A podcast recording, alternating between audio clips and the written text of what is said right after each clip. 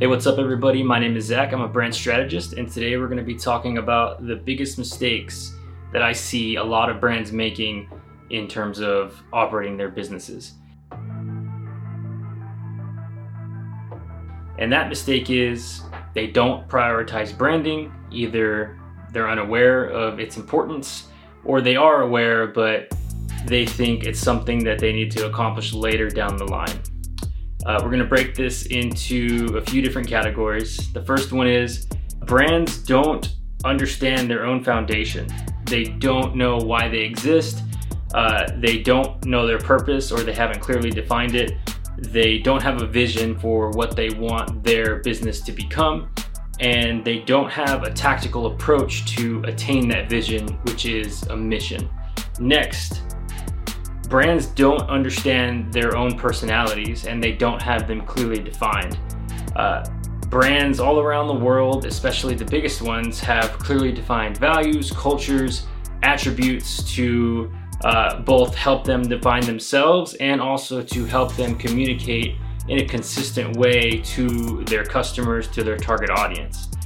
Without that information, you are going to have a lot of trouble being consistent for the people that are listening to what you have to say.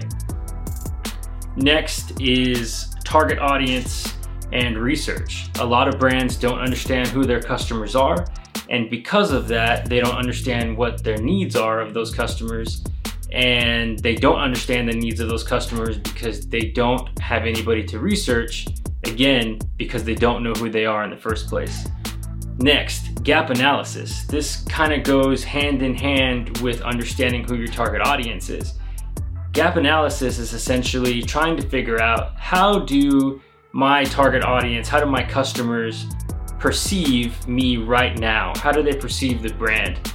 And I can compare that to how I want to be perceived as a brand and then figure out actionable steps in order to get me there or get the brand there. The end of that is just a summary of all of these things.